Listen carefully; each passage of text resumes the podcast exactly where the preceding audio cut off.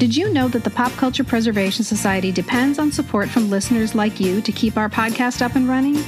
We are an independent operation, creating, producing, distributing, and promoting the podcast by ourselves and paying for it out of our own pockets because we love it and we think it's worth it to preserve the well loved cultural nuggets from our Gen X youth. If you'd like to become a supporter of the PCPS, go to patreon.com, P A T R E O N, and search for Pop Culture Preservation Society. Our Patreon supporters are like our pit crew, giving us the fuel we need to keep on trucking.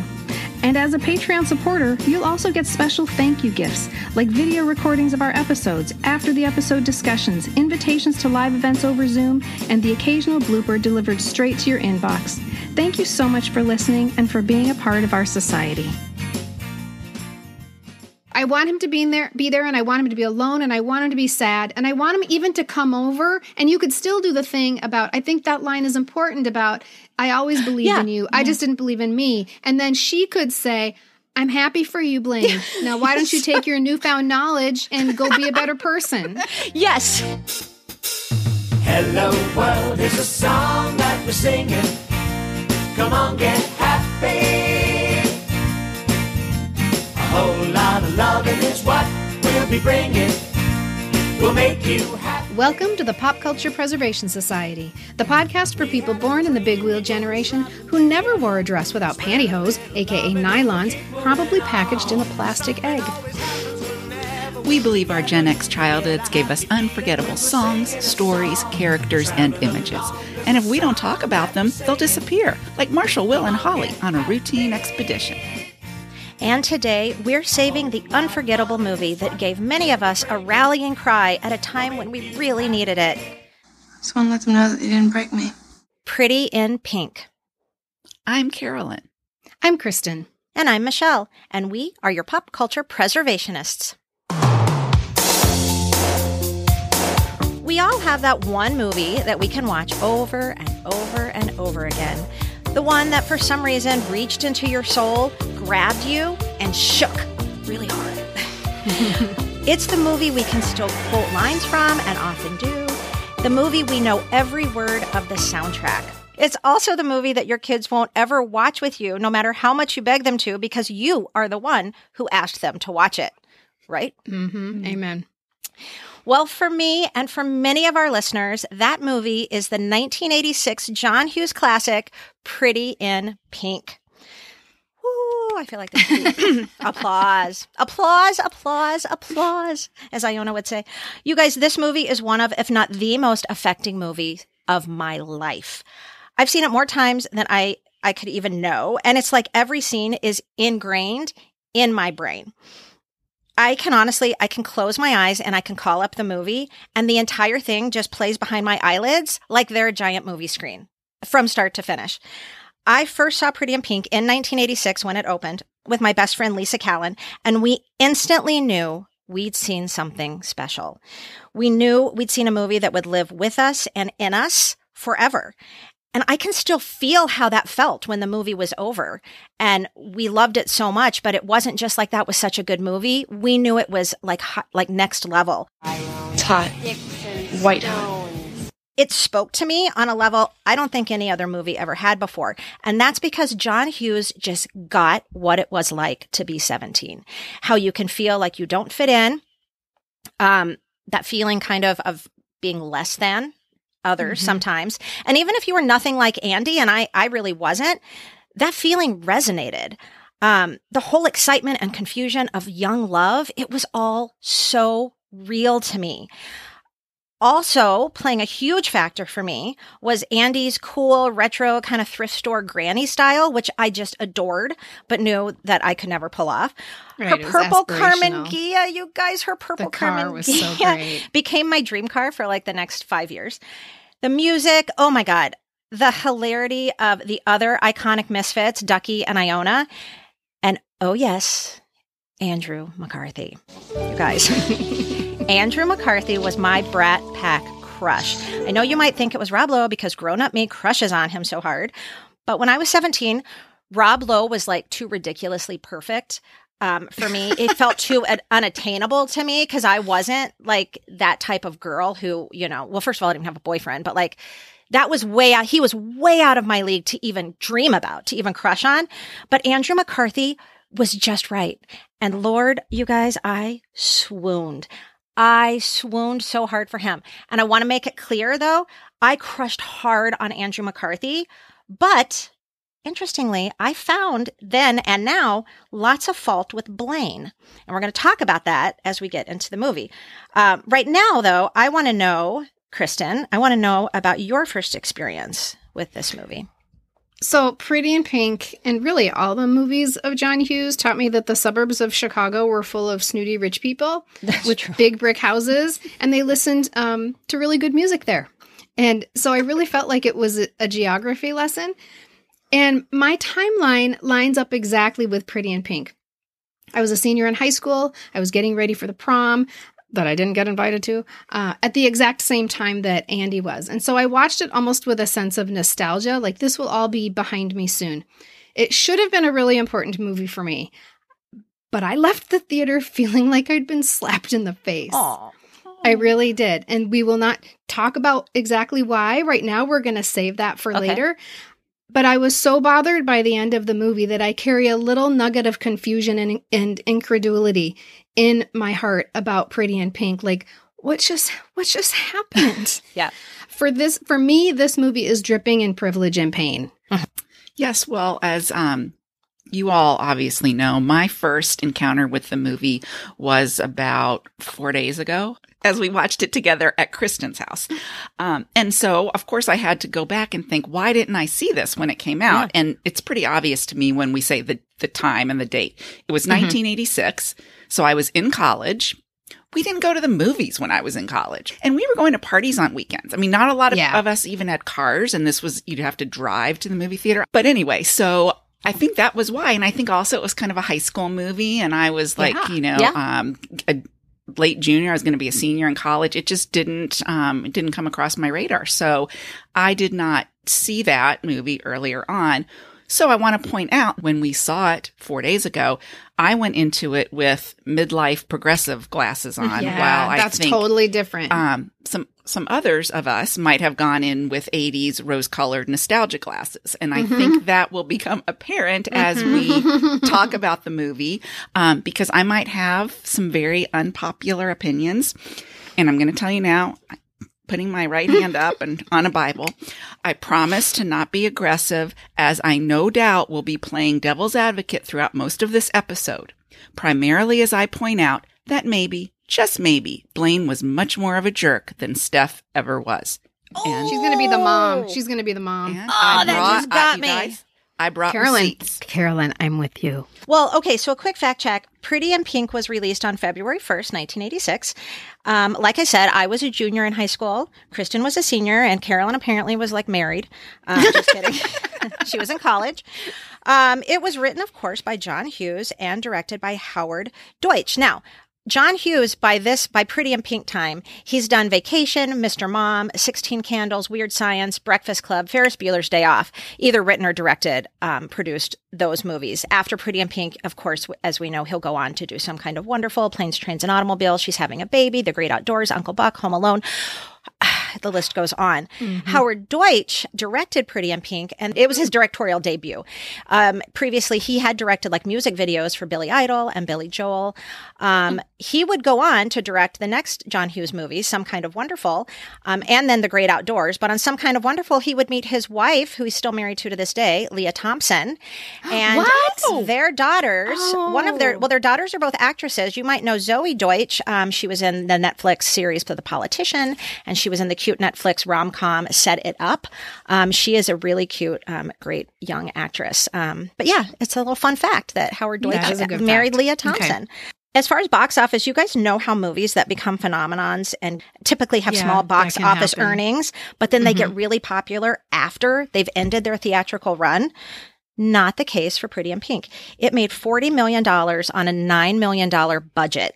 Which is considered small, a small budget. And it was really well received from the start. It hit number one at the box office. And even today, all these years later, it holds a 79% fresh on Rotten Tomatoes, which, you know, that's, that's a, means it's a quality That's movie, decent. right? Mhm. Yep. Pretty, we all look to Rotten Tomatoes, right? It's our I do. I do. How many of those little splats do we see? Brian and I do Uh-huh. it all the time. Like if we're like, we, I don't know about this movie, check Rotten Tomatoes. So the movie, it's an age old plot, right? The rich boy and the poor girl love each other, but the rich kid's friends are snobs and the poor girl is embarrassed about her home and her life and how dating someone in a different class, like a totally different sphere is not easy.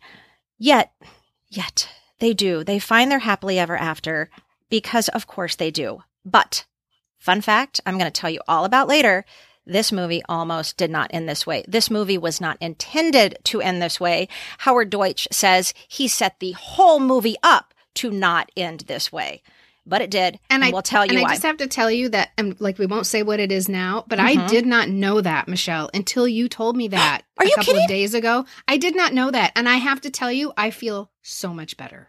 Obviously, I didn't know it until, you know, probably 20 years after, Yeah. you know, I saw it. We'll get into why it didn't bother me um, Mm-hmm. in a little bit. But listeners, today, we're not going to just retell the story to you. If you're listening to this, we're fairly sure you're a fan of Pretty in Pink and know how the story plays out. So what we're going to do instead is just have an organic reaction chat about the movie we all just rewatched together, as Carolyn said a few days ago. And you guys, we have no idea where this is going, which to be honest, listeners, that's a little uncomfortable for us. And we might jump all over the place. Um, but we know you'll hang in there and keep up with us because we know that all of you, other than Carolyn, have this movie tattooed on your brain, right?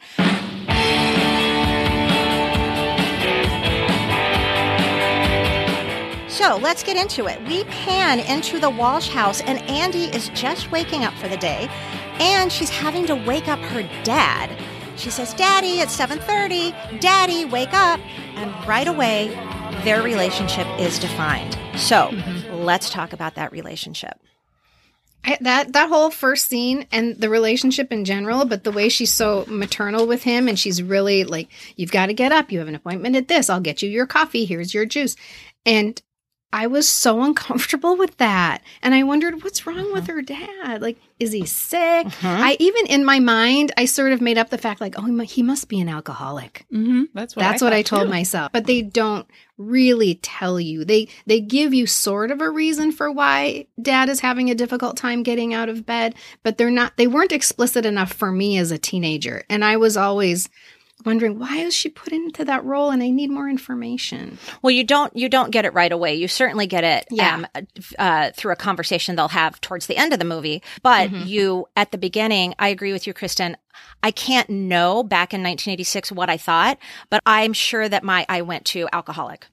Yeah. Oh, yeah, That's what I I'm sure. and, and not a nice person. So I really appreciate that right away it's established that he's a nice guy. He's a loving person. He's a loving father, And he's appreciative of her. Yeah. And Harry, Which Dean is still kind of weird. Yes. Well, Harry Dean Carolyn, Stanton yeah, what did you think? Because yeah, um, yeah, go. I I loved him. I loved him in this movie. I th- I thought he was probably the best actor, to be honest with you, in the whole um in the whole movie. He's great, yeah. I loved their relationship. I loved that um to overuse a word that's used a lot, but he was kind of vulnerable. I mean, he really was Yeah. kind of real and he loved her so much. I mean, you could just tell how much he loves her. One thing that I have always appreciated in this movie is yes, Andie has this her the line between daughter, wife, and mother is blurred Yeah. for poor Andie. She carries Mm-hmm. a Yeah. lot on her shoulders. A mm-hmm. lot. And I'll talk about later, maybe when we get into why this the whole premise and the ending of this movie didn't bother me, is because in my mind, Andie is such a strong character. She's someone that I I admired for so many different reasons. Not I mean, one, just that she's so comfortable in her own skin, right? To put that ensemble together and go to school. But man, you guys, she has got it under control. She has that whole morning under control, doesn't she? Yeah. Well, she's mm-hmm. had to do it for a long time, I'm sure, because you figure he's been that way ever since his the mom, mom, left. yeah. And I think we learn later it's been a chunk of time. It's not, not has like it was yesterday or last week or it's been mm-hmm. several years. So And we can assume that maybe he has been not working or in bed since that event Right. happened. And so one of her primary goals is to try to get him to get to a job interview. And that's the part that's really hard because that's where I'm wondering about the mental illness. Was there depression or Oh, I'm something like sure that? yes, because that's yes. it they that's the only time their relationship gets contentious is when he doesn't show up for Mm-hmm. a job interview. I just respected her so much. And and I don't know if it's because as a child I had a lot on my shoulders as Yeah, well and I saw Uh-huh. a lot in Andie. I recognized a lot in Andie of myself. You know, I hope I'm not the only in the world that knows what an incredible person you are. Well, at this point in time, I'm afraid you are, honey. Carolyn, what did you think? What are your first impressions of Duckie Dale? my first impressions of Duckie are just, um, you know, he's kind of eccentric and um, eclectic, and he's just um, kind of out there, and then annoying. I mean, I'll just Did I'll you like go him? right to it. Um, did I like him? I thought he was entertaining. I guess. Yeah. Um, I'm not sure about the character itself. I think I had to wait till I got into the movie a little bit more. If you're just Mm-hmm. talking about first impressions, when I first saw him, I was just like, oh, there's the, you know, what I said, like maybe little brother, the good friend, whatever. And they look exactly alike.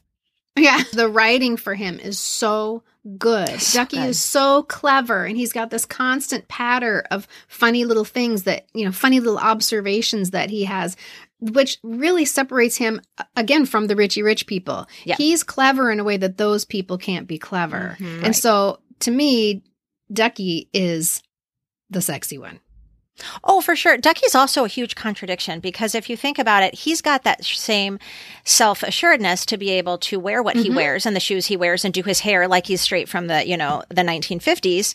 He's secure enough to be his own person, but he's also, his character is written way more insecure than I think than Andie's is, even though they both obviously. yeah. And his vulnerability is for a very specific purpose. And that's because, because he's in love with her. yeah, no, that's why we're just skipping all over because Well, that that's brings his up insecurity. And that brings up a good point. You said, and Mhm. because that bedroom scene, it's the classic big sister helping the little brother study for a test.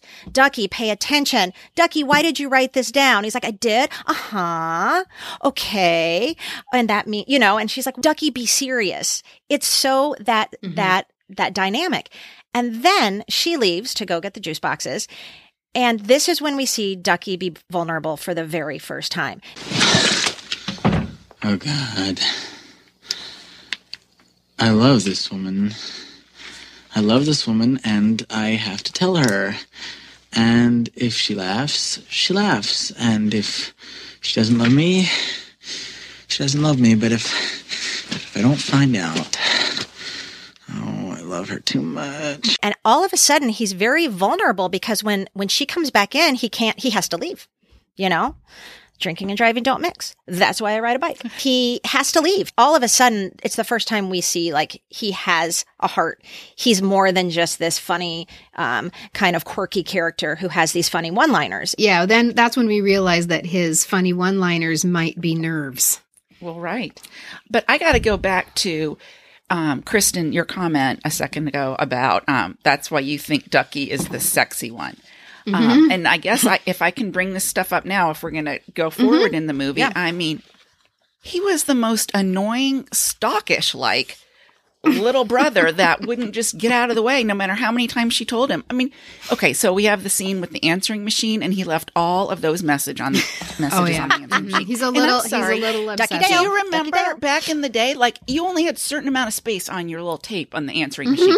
So if somebody keeps calling, calling, calling, then that means other people might not be able to call. Super annoying. I mean, then he admits Mm-hmm. to riding by her house like a hundred times on his bike. I, I'm finding that hard to believe for my little Kristen, or my little, I shouldn't say, for Kristen to think that behavior can lead maybe sexy some- maybe It could be I compartmentalize that a little bit because it could be that I'm really drawn to his, um, to his repartee, right? And I'm and I'm putting the and I'm putting the obsessive things over in the closet. Okay. All right, right. I'm I'll let- pretending that part doesn't exist because the because the way that he speaks and his cleverness is just so he's so thoughtful Mhm. um and he's able to be so funny in sort of a deep way and that to me is sexy I think for me, between Blane and Duckie, let's leave um, how I felt about Andrew McCarthy's looks out of it. Duckie is the character to me that I am more attracted to because it's his sense of humor. Both Andrew McCarthy and and James Spader. Is that his name? James. Spader. Okay, did I get it right? They uh-huh. they're wearing these like suits with the t-shirts underneath. They're wearing suits to school, and I was like, "Is this what they wear in Chicago?" Right? No, so I nobody in my school was dressed like that, and it really reeked so much of privilege. And it so in that way, it did its job, but it was really off-putting. And and maybe that could be because of where I come from. So that's what I'm bringing with me because I went to a giant school at the time. It was the biggest school in the state, but we didn't really have haves and have nots the way they do in this movie. So my feelings about seeing them in their Miami Vice style would have immediately brought up for me the rivalry between the Richie Rich suburbs that we had. Well, and that was done so purposefully, I think. Um, Yeah. So, I mean, there's articles everywhere online about how there is no way Steff, James Spader, was a high schooler. It said Spader is so unbelievable as a high school senior that his performance nearly crosses over into farce. And it says, maybe it does. The writers left him no choice. And I think what you said, yeah, I, we didn't have anybody that wore seersucker suits No. and looked like, you know, many hedge fund um, guys walking around the our campus. But I feel like that was done very purposefully by the writer, by the by the um, costume people to make this. The whole movie is based on the class difference, so they, they almost want to Yeah. shove it in our faces more um, by making Andie and Duckie dress the way they do and making Steff and Blane dress the way they do. It's exaggerated, and I think it's exaggerated on purpose. I don't think they Yeah, ever so we said could really we're trying to team." reflect how we're trying to reflect Yeah. how real high school kids dress you and have act. to pick a team. I would say ze- th- there's zero chance they were doing that. I think they were doing it Yeah. to to just overemphasize Yeah. the class difference. Yeah. Mm-hmm. Okay. Well, we we brought him up now, so I'd like to see if this is when we could chat a little bit about Yeah. about stuff. Let's um, do oh it. yeah. Okay. Okay. You know, I've liked you for four years and you treat me like shit. You know, I don't, I don't understand that. Okay, because I want to go back to the scene where we very first meet him. So that's um, kind of at the end of the school day of that very f- kind of first scene where we're getting introduced to everybody. And I have gone back and watched this scene several times for a variety of reasons, and not the least of which is James Spader's gorgeous face, but also to really dissect this scene, okay? Um, because I don't think that he is the complete jerk that everyone wants to say he is in that scene. Okay, so we're going to just dissect it a little bit. Okay. Yeah, and I'm going to say right now, it is not nice when he calls her a bitch, but I got to say, she's acting kind of bitchy. So this is the first time we see him. He's in his car talking to his friends, maybe strategically parked right in front of her purple Karmann Ghia. He sees her come out of the build out of the school to her car through his rearview mirror. Very obviously to his friends says to his friends that are there, like, I gotta go. I need to, you know, he's not ashamed that he's going back to talk to her. And so at one point, I think we all think watching it, and particularly as a high schooler, that yes, maybe he is propositioning her, but he says to her, I'd like to basically get together and I'm talking, I'm talking about more than sex here. And she doesn't believe him. She's like, no, you're not. Like right off the bat, he didn't say anything at all sexual. Um, then he- says, I've liked you for four years and you've, tr- you, you treat me like shit. And let's believe him. Let's not assume anything. Let's believe what the character is telling us. I think a lot of people maybe make some assumptions that he's teased her, he's pinched her butt for four years, whatever. We don't know any of that. He said he's liked her for four years. And it makes he makes it sound like she's been this kind of standoff and standoffish, assumed the worst about him just because he was rich. And he says to her, I've been with a lot of girls in the school and I don't see what makes you so different. That is his line. I don't see what makes you so different. You act like you're all different because maybe this class thing, whatever, but I don't, basically, if we're taking him at his word, I don't see what makes you so different. Um, and then she comes back with, because I have taste. And it's in this moment that you can see Steff is kind of hurt. Okay, if you're staring at James Spader like I was staring at James Spader, he's kind of hurt. What do we do as humans oftentimes when we get hurt? We want to hurt someone right back. We want to give them some pain. And that's when he calls her a bitch. And mm-hmm. that's when he, in my opinion, was hurt and kind of a little sad. Okay, this is so interesting, Carolyn, because I'm now seeing that there's a big difference between we all take in different messages, right? It's like what things are we paying attention to? You reading those words, it's like I was not paying attention to his words. I was only paying attention to his aura or his being and the way and his stance. And so like the way that he approaches her and he gets in her face and he sort of overpowers her by leaning on his car. And you know in that way when people are trying to um they're trying to be a big man and when that happens to me i immediately my defenses go up and i would act like andie i'm not listening to those words at all and you're right those words are a person who is I mean, we could have a whole different version of this movie if it comes from the fact that he's liked her for four years. And then why does he, at the end of the movie, why is she the enemy and why does he say that she's trash? Is it all, is it because Oh, he's a he dick or is it because he's rejected? His ego couldn't take it. You know from the beginning that, but at the very end, Blane says, um, You couldn't buy her though. That's what's killing you, isn't it, Steff? That's it, Steff. Yeah, yeah. She thinks you're shit, and deep down, you know she's right. I just feel like if you watch that first scene, you absolutely would feel that. Oh, he liked her for four years. That's kind of sad. They make him the way he's dressed, the way they want you to know right away who he is. Um, but by the time you get to the end, you see that you have a ton of evidence that that's how he treats everybody and everything. He treats Blane like shit. Lots of quotes to support that. He treats Benny like shit when she, he just had sex with her. He tells her she's worthless. Um, he treats school like shit. He's not in class when he's supposed to be. He treats his parents' house like shit because he's like, why would I treat my parents' house like this if money meant anything to me? Um, at the end, he gives his best friend an ultimatum and says, if you're going to date her, you're losing me as a friend, basically. So that's why I have zero empathy for Steff. And I feel like he's a big dick. Certainly, though, if you go back and say, wow, he liked this girl for four years and she didn't like him, that's sad, but it doesn't make me have any sympathy for him. okay, I'm going to say I don't think he, I, I, he is a jerk. He does tons of jerky things in the movie. So I'm not trying to excuse any of that. But I also um, think some of those scenes that you brought up, I don't think he's necessarily being as jerky as we think he is. And I'd like to propose a theory here. If he's liked her for four years and he is really good friends with Blane, do we not maybe think that Blane knows that Steff he has- does know. but could Blane perhaps have known from the beginning that Steff had feelings for? I- I mean, we're, we're I don't think so because he asks what her name. He asks, he says, "Who were you talking to out there?" When he's out on the smoking patio, and Blane looks at him and he's like, "Why do you want to know?" So like, sh- uh, um, Steff has acted to Blane this whole time like he doesn't know who Andie is.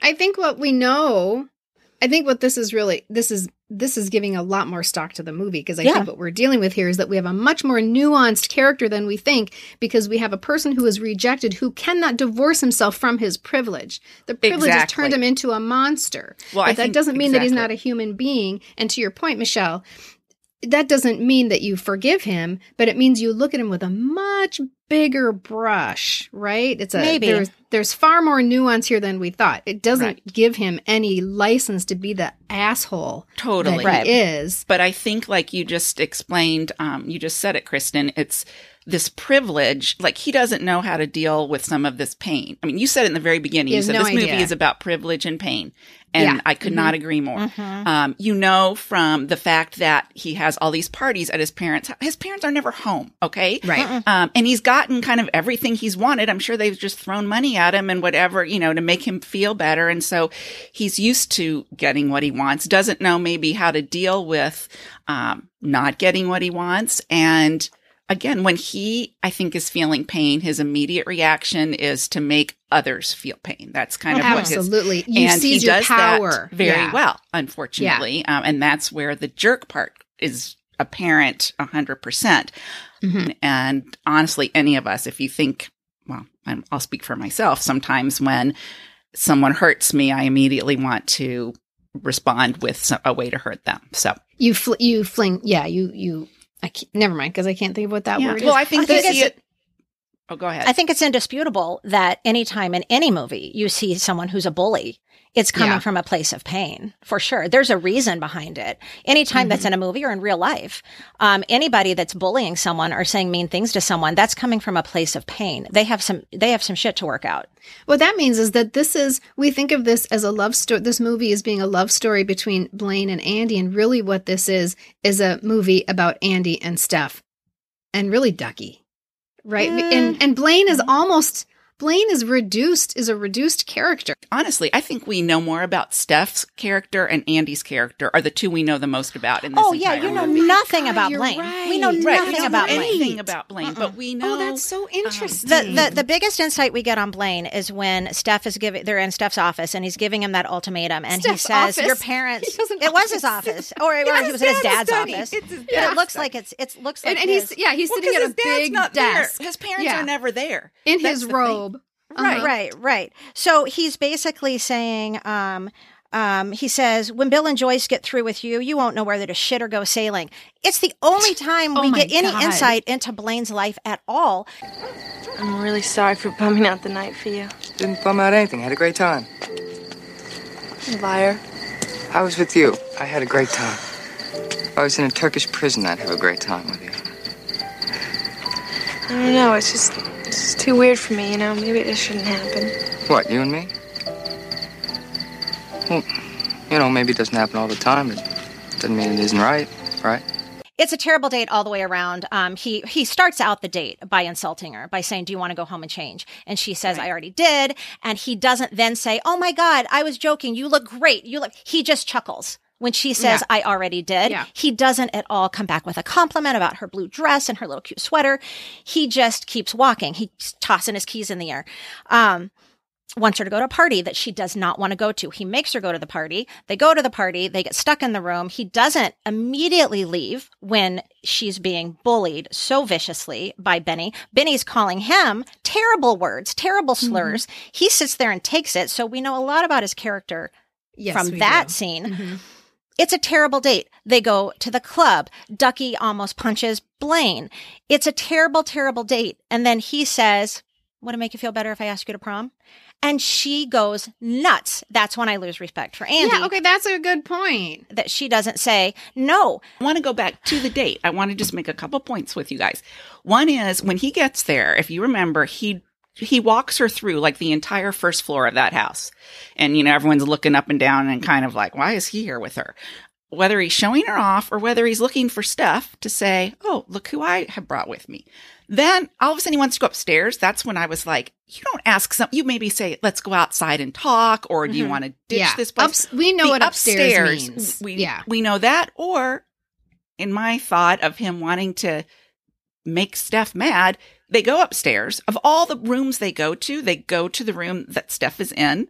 Like, that's bizarre. They don't leave when they open the door and see he's That's half all dressed. weird. Yes. I feel like there's something there That's weird. when Mm-hmm. it's almost like I've I got her, you didn't, and I want to make sure you saw it. Because if they had left, Steff would Mm. have never seen her. And yes, I and Michelle, you you did let me interrupt you before and just say that James Spader was kind of the nice guy in that situation in terms of telling um, Benny to be quiet and then finally dragging her out like you need to whatever I forget he said. I mean, he's he's definitely. I guess if I guess if you think tell, being nice is saying, "Oh, let's go get you some ribs. I'm going to take you to throw Yeah, up." That's that's how he tells her to stop Well, talking. again, he tells her, "We need to get you something to eat. We need to get you some ribs." but at the same time, he the reason I guess he was being a jerk towards her was because she was being a jerk towards Andie and wanted to escort her out. He didn't let he didn't glom on when she was being bitchy to um, either of them. I mean, he didn't say, "Yeah, whatever." I just yeah, but when she calls his best one. friend a faggot, he doesn't say. He just says, "Let's go." He doesn't turn to her and No, and he defend doesn't at all. You know, so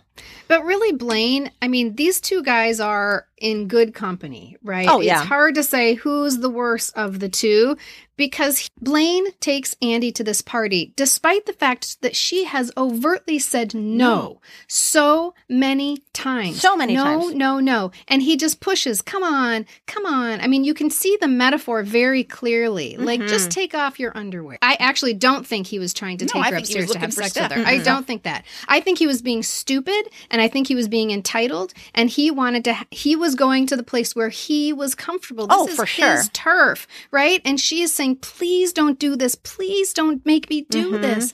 And he's almost coercing her into going to this party where the minute they walk in, the eyes upon her, she it's overt how people feel about her. It's not fun to your point. Michelle, it's not fun at all. And then he's like, Come on, let's go upstairs. Again, how many times does she say no? Yeah. And he just keeps pushing. It's classic 1980s rapey boy behavior. Oh, it's classic John His Hughes. intention is not to rape her. It's classic That's John not his Hughes, yeah. intention. But I'm like, dude, listen to the words coming out of her mouth.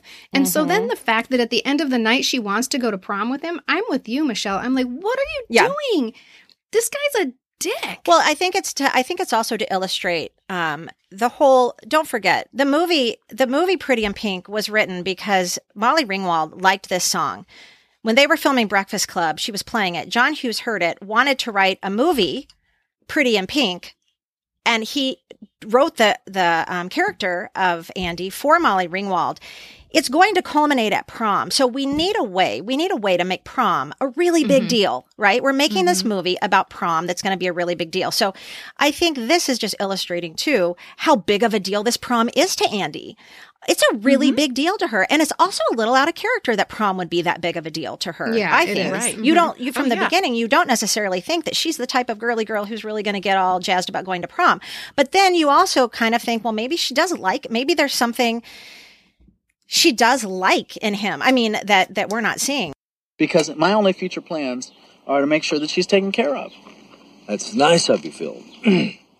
And I'd like to marry her. I really don't want to lose time to talk about the pain of Duckie because yeah. we're going to switch gears a little bit because um, Duckie is is in Duckie Duckie Dale to me is the movie Pretty in Pink. This it is him that makes this movie for me. It is him from the very first time I saw it. This movie was a movie um, pretty much with Jon Cryer and Molly Ringwald and Andrew McCarthy, who I thought was cute and was on my wall. It was always about the relationship between Andie and Duckie and just the character of Andie. And we've talked a little bit about the brother sister dynamic, but I want to talk about the scene in Trax, the try a little tenderness scene. Yeah. Because um, to me, this is is my favorite scene in the movie. It's the most important scene in the movie between Andie and Duckie's relationship, and um, I would argue that it's probably one of the. I would say it's the best scene in the movie. Yeah. So just to set it up, Andie's waiting for Blane to pick her up at seven. Earlier in the day, she's gotten sent to the principal's office at gym.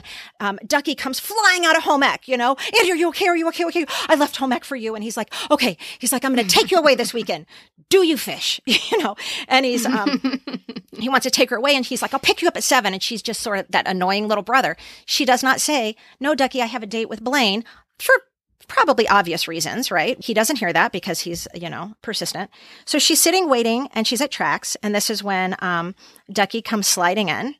Um, and this is the try a little tenderness, um, serenade, um, is what I like to think of it as, but it's basically him lip syncing it. Fun facts, you guys, Jon Cryer worked with Kenny Ortega, um, on the choreography of this oh scene. God. And this would have been right before Dirty Dancing. And then, of course, he went on to do High School Musical and other Oh. things. But um, I want to read you this from an article I found. I love this. Um, Jon, Jon Cryer said, this is just, you know, a few years ago when it was the 30th anniversary, they, it was everywhere. So there's tons of articles you can find. And I'm going to post some of these in the weekly reader this week. But Jon Cryer says, I'm not a dancer, obviously. Cryer jokes while watching Duckie dance and lip sync to Try a Little Tenderness by Otis Redding. But it was funny because when I showed the director what I wanted to do in the scene, they cleared the shop and I had performed it full out and he didn't say anything afterwards. Turns out Howard Deutch's blank expression was hiding his irritation. Cryer's dance was so good that Deutch realized they'd have to extend production to capture it in all its glory. Oh no. We lost a whole day in the schedule in the very Oh, first God. week, Cryer says, because when he saw it, he's like, oh, this is great. We're using yeah. this, right? Yeah. So, um, so anyway, obviously he comes in, he serenades her. I just have to say that scene in the movie is pretty in pink for me. Yeah. Duckie serenading Andie with Otis Redding is pretty in pink. It's so good, you guys. I'm going to put that whole scene in the weekly reader and then we're going to go all the way into the fight because the fight for me is Mhm. what we're about to talk about. So we're going to fast forward a little bit through that great um, scene to um, the point when Andie's in the bathroom. Duckie doesn't know why she's so upset. I am saying, don't waste good lip gloss, sweetie. Um, so she says, Because um, Blane has not shown up. Yeah. Right, right. She's being stood and, up. And then Mhm. he says, that's what I'm about to say. Yep. She says, she got stood up, twerp, to Duckie. And Duckie's like looking around like, wait, what you, I'm here, you know, like I'm here. And then Blane shows up. And you guys, Duckie's face falls. Jon Cryer, this is a brilliant piece of acting by Jon Cryer. He's been goofy. He's done the try a little tenderness. He's so excited. He's like, let's blow this popsicle stand. Let's go. And then he just goes, um, Andie? And his face goes through so many degrees of pain. It's not even funny. He realizes she's going out with Blane. And you guys, it's, it's so much more about her going out with a Richie than it is about her going out with somebody who's not Duckie. Because he says, you know, they shit on everybody, including you. And she says, I'm not going to let them shit on me. And he says, he's going to use your ass and throw you away. I would have died for you. I would have died for you, he says. When he first says, wait, wait, what? You're going to go out with this guy? Is this a date or something? And then he walks away. And then after he says, I would, I would have died for you. He says this. I'm not particularly concerned with whether or not you like me. Because I live to like you, and, and, and I can't like you anymore. kills me. And so this is a huge division right now between Andie Yeah. and, and Andie and Duckie's relationship because after this, this is when we're going to sort of fast forward. We're going to see all of the um, Andie going through all the stuff with Blane now, but yet. Throughout the rest of the movie, we're going to see little glimpses of Duckie's pain, whether that's him still riding his bike by her house a whole bunch of times. I love that part. God, that makes me laugh. And when he's just sitting on his bed, and oh my God, that scene, you really get his life. You know, you see his home Yeah. life, you see where he Mhm. lives. I think that sometimes people try to make this movie into um, uh, that there that there is equal disdain on both sides. That you know you can't judge the poor people for being poor and you can't judge the rich people for being rich. But I'm not buying that because this is not an equal playing field, Mm-mm. right? The Richie Richies they hold all of the power. Mhm. They have a whole team. Of Richie Riches who will be mean to the people who they believe Yep. are lesser. Duckie is a team of one. He has no team. Little duck and yet man. he still fights. He still fights with no backup whatsoever.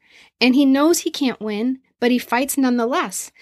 And their disapproval is not equal because Steff disapproves. Well, we can add Carolyn's argument into this too, but on the surface anyway, Steff disapproves of Andie because she's trash. Benny disapproves of Andie because she's trash. We could also say Steff disapproves because he's feeling rejected, but the group as a whole disapproves of them mm-hmm. because they're trash. Whereas Duckie disapproves of Blane because number one, he's in love with her, but number two, because he's afraid of what Blane will do to her. He is. He says he's, he's- afraid yeah. that that she'll be destroyed, that he'll be cruel to her, which he is, right? so Duckie is right. So it's not a, a both and good people on both sides situation, which I think was their intention a little bit. Like we Mhm. can't judge each other this way. They try to prove that point by having Andie say, I'm probably going to get it a little bit wrong. I'm going to go off of my memory. But when in that argument, she's yelling at Duckie and she says, if I don't like him, if I don't, if we don't like them because they have money, it's the same thing as them not liking Right. us because we don't. She's trying to say that. And he's, yes, exactly, Kristen. Mm-hmm. She says that right after he says, you know, they shit on everybody, including you. And that's when she says, I'm not going to let them. He's trying to, though, say, but are you seeing what, like, basically what they've been doing? I mean, Yes. even look at the Mhm. teachers. Look at look at how John Hughes wrote it. And and again, I do think that um, so much of this, from the wardrobe to the situations they put them in, to um, yes, Blane being a dick to her and the party and all this stuff. I think it was a I think it was very exaggerated, and I think it was Mhm. done on purpose. I think it was very Mhm. intentional for us to see this whole trope storyline. Um, And it's a movie, right? It's not there. It's It's at the end of the day, it's a movie. It's that's it's it's just a movie. Even in all the classroom scenes, from um from the math class to or they was it math or history to the gym scene, the teachers are going to side with Benny and with her friends. That's the right. teachers are. Always. Andie's the one that's getting in trouble. Mhm. So we're seeing that it's not just the kids that that are against these people or thinking they're trash. Even the principal, because he says you're lucky to get an education like this, and she's like, I know I'm lucky. He's like, that's not what I mean. Basically, you know. But one thing, um, so I do just want to point out t- um, as we're discussing this movie that these were teenage. I mean, they're supposed to be. The characters are teenagers. I mean, honestly, some of the things that we you guys had said before. Well, I don't know why she does that. I don't know why she went upstairs. I'm over here raising my hand, going, Oh, I good, would have gone upstairs. You're right. You're right. and Um, I Yeah. probably would too. I probably and would I think and she didn't want to said- though.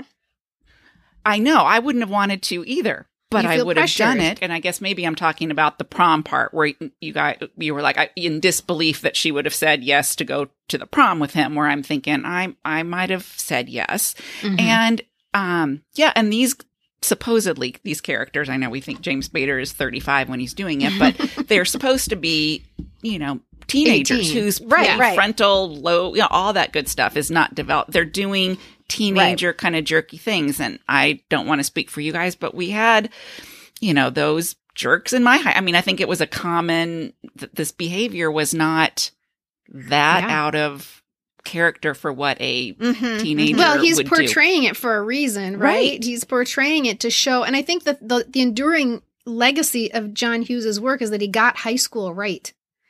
Mm-hmm. Right? He portrayed whether it was exaggerated or not, he got the dynamic right. That basically we're tribal beings and we're going to find our people. We're going to find our teams and in order to for your team your team has to win and in order for your team to win, you have to shit on the other team.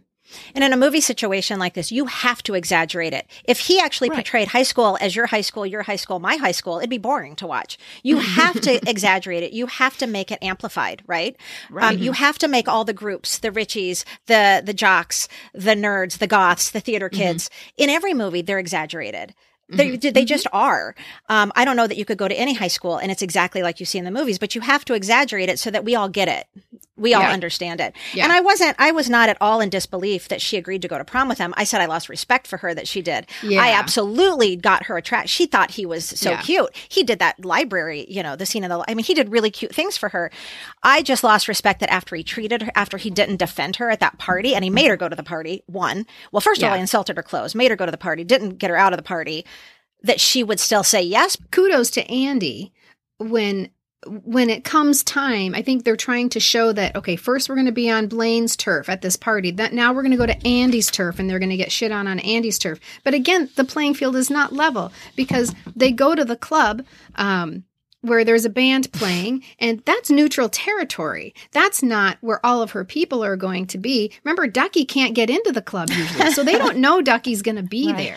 When they arrive and Duckie is there and Duckie starts being a dick because he's there with Andie, so he's feeling hurt. Yeah.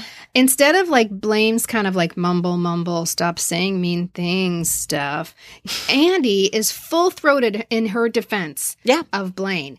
And they leave immediately instead of sitting there on the couch That's in the bedroom. Great point.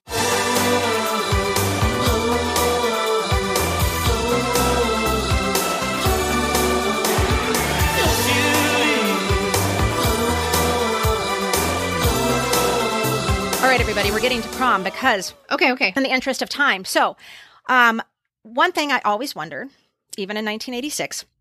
Well, first of all, because we can't not mention it, we're going to mention this super quick and then move on. The dress is hideous. The dress is Yeah. hideous. Molly Ringwald cried when the costumer showed her the dress in in real life. She said the sketch they had shown her, what the dress was going to look like, she loved it. If you look at the dresses that she was given to make that dress out of, and that's what she came up with, Okay, I will say I it's not that I liked the dress, I thought the dress was cool. I didn't like it because it was pink, but I thought the dress was I just, cool. it was a, she called it, God, I wish I could remember what she called it. An upside down triangle. That's what she called it. What I was going to say is, um, the fact that she's going to go by herself, we get, this is the rallying cry of this movie. This is the most famous line Blane in this movie that ditched her. almost, she says, uh, she dad finds out she's going. He's like, "What time is he going to be here to pick you up?" Kind of odd that she hasn't told dad that um that that, Mm, I that she's not that. going. I wouldn't tell, But he, yeah. she's like, she's he's not, and he's like, "But you're still going." And she says, "I just want to let them know that they didn't break me." Yeah. And that that's the Andie that we see from the very beginning. That's the Andie that's carrying Mm-hmm. the weight of the world on her shoulders, but she's so self confident and so self assured. So she's back. So we're like, hooray, Mm-hmm. yay, Team Andie, right? Yeah, I'm not sad about it. I'm not hurt. I mean, you know, I am hurt a little bit. But I know if I don't do it, I'll just feel a lot worse. I'm just gonna go in, walk in, walk out, and come home.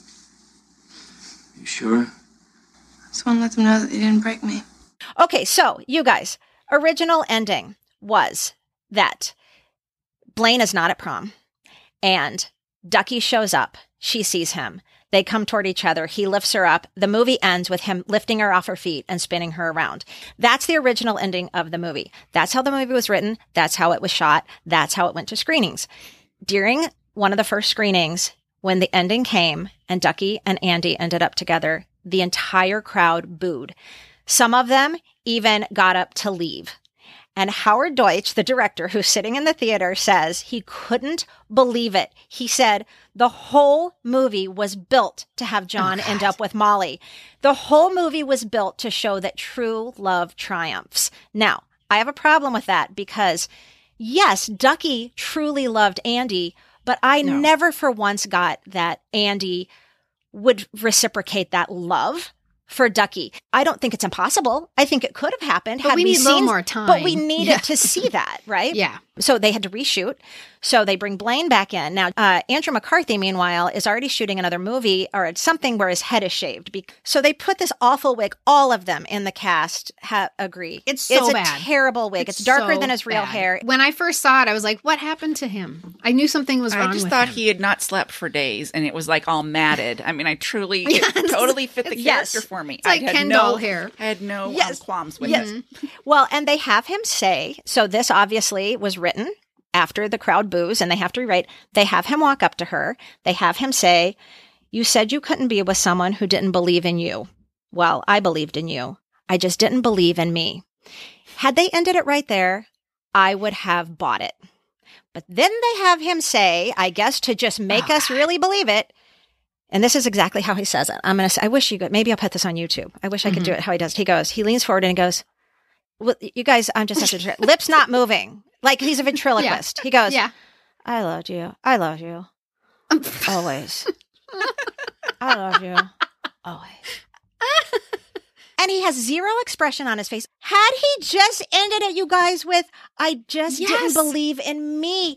You're like, okay, then we forgive you because now Yeah. it's prom. Well, I'm going to backtrack a little. I think that the original way it was written, I would not have bought the romance of Duckie and Andie. I think it almost should have been just this the friendship part, the part where he knows. that is what endures. Yes, why yes, that- be that's the winner. Why Yes. not? Mm-hmm. exactly. there when Duckie appears, so Andie is walking into the prom alone, and Duckie appears at the top of the stairs, and I'm crying. I got goosebumps just you saying it. crying. Yes, it's such a beautiful movie moment. It's a classic movie moment. That's movie history, and it gets stolen away. Yeah. When Blane comes over and does his weird mumbly shit with his full-on entitlement, right? He comes And his over terrible with his hair. and his bad wig, and and he just feels like he can take what he deserves. And Duckie is disenfranchised once again. Once again, they could have capitalized on that Duckie moment by just having him be there for her. See, I am here for you. It could have been over then. Are, yeah, it could have been over. Kristen, that illustrates that I just need to let them show they didn't break me. He's doing the same yes, thing. He yes. shows up at prom. So, like, almost like I want Andie to see she didn't break me. Yeah. Not in a Right. mean, na- nasty way, but No, like, you know what? Friendship unite. It breaks the whole the whole rallying cry of I don't I don't It want them to see And that they break me. It ruins that whole concept. And she turns around and goes to the guy who tried to break her. Right, because he then says he loves her. Yeah. And then there's that look with the blonde on the dance floor. I hate you know, that, I, I hate that part. Yeah. It was like I hate it. It's so dumb. Also, you'll be pleased to know Jon Cryer hated the rewrite. One, because Jon Cryer was super happy with the original because he was like, I got the girl. I got the girl. right. And he hated the rewrite. Also, because they Mm-hmm. make him say, like I just said a minute ago, when they obviously they had to write in a script Mm-hmm. for Blane where he's does the the the nice one, but then he has to end it with the I love you always. And then they make they make Duckie say, He came here alone, Andie. Like Yeah, no, defeated. Like you like go for he says basically no, he goes, go. Like he tells her to go. He tells Yeah. her to go follow him. He came here alone, Andie. Go follow him.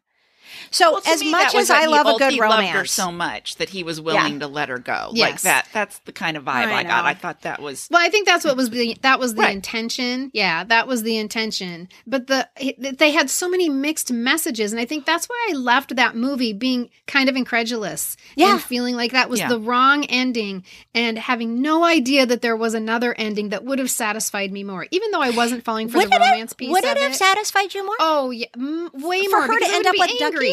I wouldn't yeah, be but angry. but would you have been like, no, she doesn't like Duckie like that? I may have been like, huh.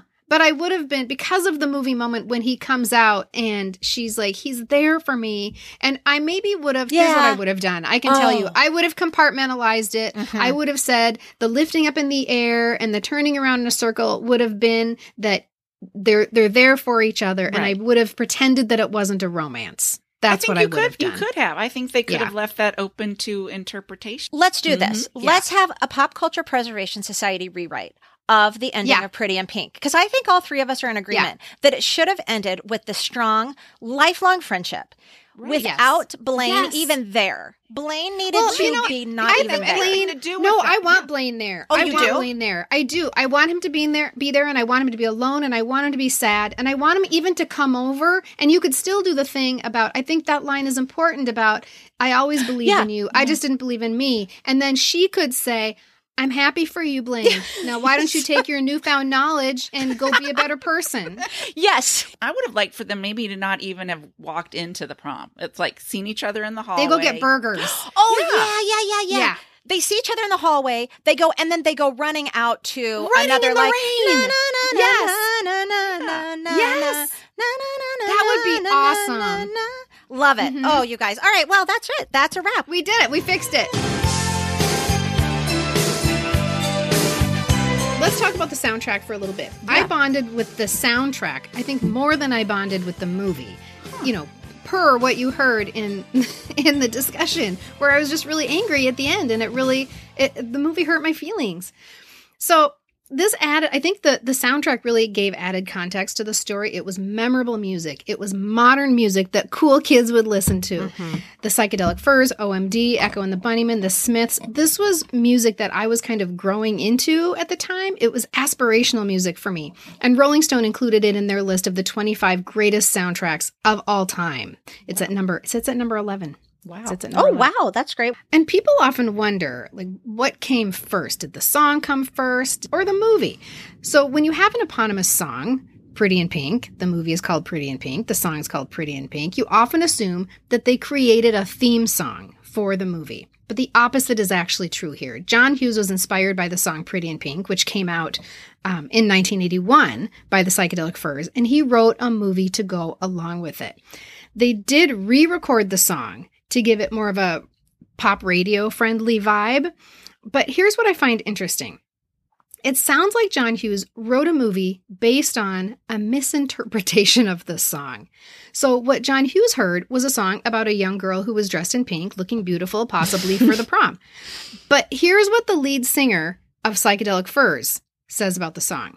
The song is about a girl who sleeps around a lot and thinks that she's popular because of it. It makes her feel empowered somehow and popular. And in fact, the people she's sleeping with are laughing at her behind her back and talking about her. Oh. That's what the song Pretty in Pink is about. Yeah. And instead of the phrase Pretty in Pink referring to a lovely girl dressed for the prom, Pretty in Pink is actually a metaphor for being naked. Oh, really? Oh my. Yes. Yes. Oopsie. And it sounds like the lead singer of the psychedelic furs are like, dude, it doesn't match. So, and after after the movie came out, people started using the term pretty in pink. Like this became part of the lexicon. You'd see it in the 17 um, prom issue. You would see it in fashion Yeah, magazines. yeah. And this freaked them out a little bit because both because it felt so wrong because what they intended Mm. the phrase to mean, and because they're like, oh my God, we coined a phrase that is now a part of our lexicon. Like that's our legacy. So the soundtrack worked anyway, despite the fact that it, Yeah. it it was misinterpreted, and it's become a total classic of our generation. The film also has a couple of songs that aren't included on the soundtrack, which is kind of sad. But if you go look for a playlist on mm-hmm. Spotify or Apple Music, it will include these songs. Most importantly, Otis Redding's Try a Little Tenderness.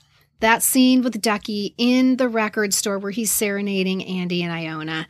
And it's not on the soundtrack. They didn't get licensed to use it on the soundtrack, which is really sad. But it is sad. now we have Spotify. Mhm. Um, also, Cherish by the Association. That was not on the soundtrack, but it's in the movie. Yeah, exactly. What's your favorite song on the soundtrack, guys? I'm embarrassed to say I don't know the soundtrack. I thought there was like one song, which was um our, our very last song. Tell me Mm, what if you it is. Leave. If you Yeah, if you leave. Well, and that's the song that that's a oh. bigger hit actually. That's the song that more people associate with the movie If You Leave by OMD. That's the song Yeah. that people think of when they think of Pretty Right, and so that's really not the all I think psychedelic of. furs. Yeah. It's such a Um, great song, though. I mean, that's not Yeah. a that's not a bad answer. My favorite is "Wouldn't It Be Good," and they only play it Yeah. when they're they only play the and you hear it in the background, the first track scene, um, Mm-hmm. and you hear the na na na na na na as you're as you're you Mhm. know you're kind of focusing in on Trax, and then it's in the background, and Iona's going around with a staple gun and stuff, and you can hear it in the back. But that's the song I wore out on my cassette. I love Wouldn't I love love love that song. be on your side? And it's not and it's done by not the original artist. Who is the original artist? Well, Nick Cave? Kershaw. Nick but Kershaw. Danny Danny Nick Hutton, Cave and Hut- Nik Kershaw Danny up. Hutton Hitters or something like that did it on the. Um, yeah, he's the lead yeah. singer of Three Dog Night. Oh, that's interesting. Yeah. I know that's a weird pairing to me, but it but it works. It sounds like a it doesn't sound like a late 60s No. brand. It sounds like a 1980s new wave hit. Yeah, yeah. Bring on the dancing horses. That's such a good one Mhm. too. Bring on the dancing horses. That's Echo and the Bunnymen. They may roam, Mhm. shiver and say Mhm. the word with every lie you've heard. So this is what it looks like. This is great. Hey, wait a minute. Wait, wait, wait, wait, wait. You got doors on the stalls. They're not stuffed. Wait a minute. We don't have none of this stuff in the boys' Wait a minute. We don't got none of this. We don't got doors on the stalls in the boys' room. We don't have what is this? What? We don't have a candy machine in the boys' room. We don't got none of that. None of that. I'm sorry. No, I want the principal here. I want him here this instant. Oh, now. Well, let's get to um, a few of the quotes that have set up shop in our brains Mhm. since 1986. Most of them, not surprisingly, came out of um, Duckie Dale's mouth, which is just further evidence that he may be one of the most iconic movie characters ever. Mhm. Um, some of them that I loved. May I admire you again today? He says, um, and then he says, "Hey, you want beauty? Look in the mirror." Um, God, he says, and then and you can't say I'm off like a dirty shirt unless you go like this. I'm off like a dirty shirt. It's when he's Yeah. talking Mhm. to Jack outside and Yeah. he's telling he's Mhm. telling Jack that he's going to take care of Andie. He's going to The to physical the physical humor, is that what it's called? Mhm. Is Well, so good. He's it's such funny. a master. You should say that because my next quote by Duckie is that's called a sense of humor. You should get one. They're nice. That's how he says it. Yes. Um, I love, um, And he says so it just many. like that. They're there's nice. so many, and just some of his quips, like when you know um, she asks him if he wants anything to drink, and he's like, "Oh, you know, beer, scotch, juice box."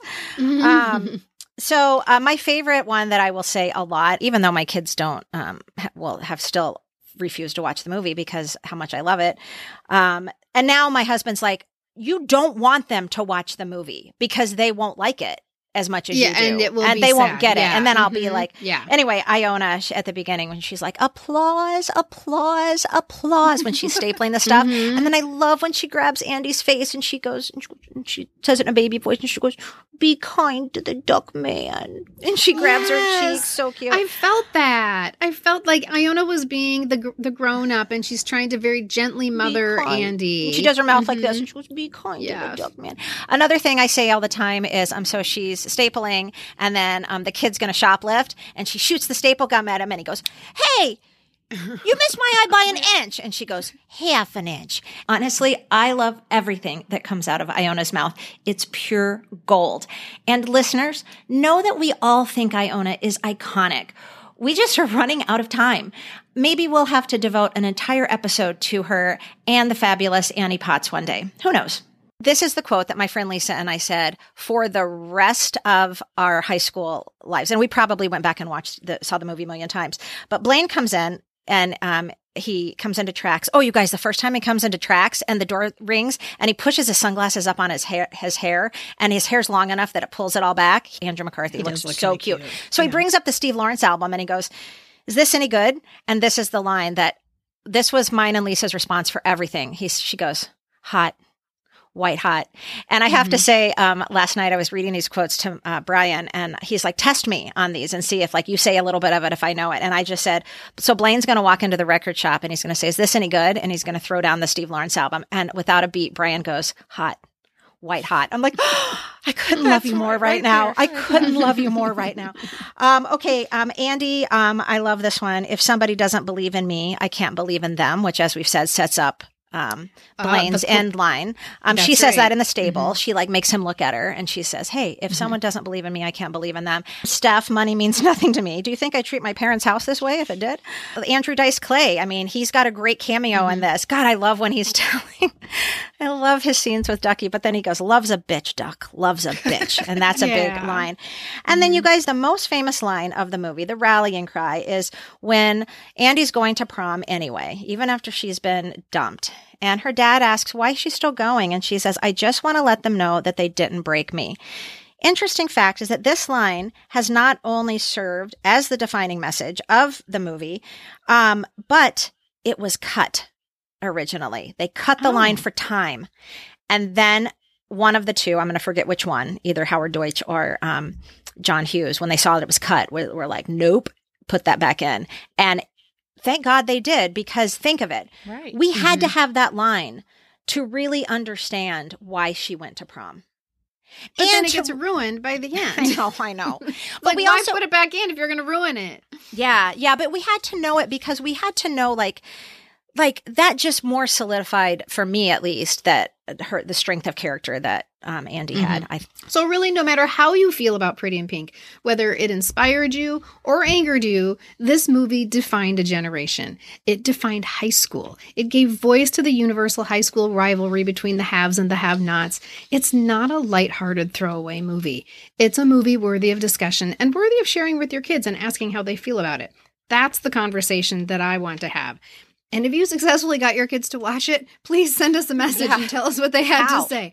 I just I'm seriously, yeah, how? First tell us how, and then tell us what they had to say. I'm just so fascinated with what our Gen Z kids have to say. In some ways, they are far wiser than we were when we were that age, and that makes me kind of proud. Thank you once again for sharing this time with us today, and we look forward to being with you again next week. Yeah, you guys, this was a dream conversation for me. I still cannot believe this is how I get to spend my days. So, um, thank you for coming and talking about Pretty in Pink with me finally. I've been wanting to do this movie for a long time, and this was so much fun. Um, and thank all of you who are listening and for sharing our podcast with everyone you know and for leaving us ratings or reviews where you listen. That is such a great way to help us get heard by more people. And you guys, we have just the best group of supporters on Patreon who honestly keep this whole project we love and you love trucking along. They fill our tanks with gas, they help us keep the lights on, and we couldn't be more grateful. Today, we're giving a special thank you to patrons Jennifer, Heather, Julie, Melissa, Donna, Darby, and Colleen. And as usual, we are going to have some fun extras that we include in our weekly reader this week. So if you are not already subscribed, please go to poppreservationist.com or to our link in bio on YouTube. We're going to include a link to a YouTube clip that's called 10 Things You Never Knew. And I probably need to watch that um, about pretty, pretty and pink. I bet you guess know him now. I bet you know Yeah. him now after this conversation. Oh, yes. In the meantime, let's raise our glasses for a toast courtesy of the cast of Three's Company. To good times. To happy days. To Little House on the Prairie. Cheers. The information, opinions, and comments expressed on the Pop Culture Preservation Society podcast belong solely to Carolyn, the Crushologist, and Hello Newman, and are in no way representative of our employers or affiliates. And though we truly believe we are always right, there is always a first time. The PCPS is written, produced, and recorded in Minneapolis, Minnesota, home of the fictional WJM Studios and our beloved Mary Richards. Nanu Nanny, keep on trucking, and may the force be with you. Something always happens whenever we're together. We get a happy feeling when we're singing.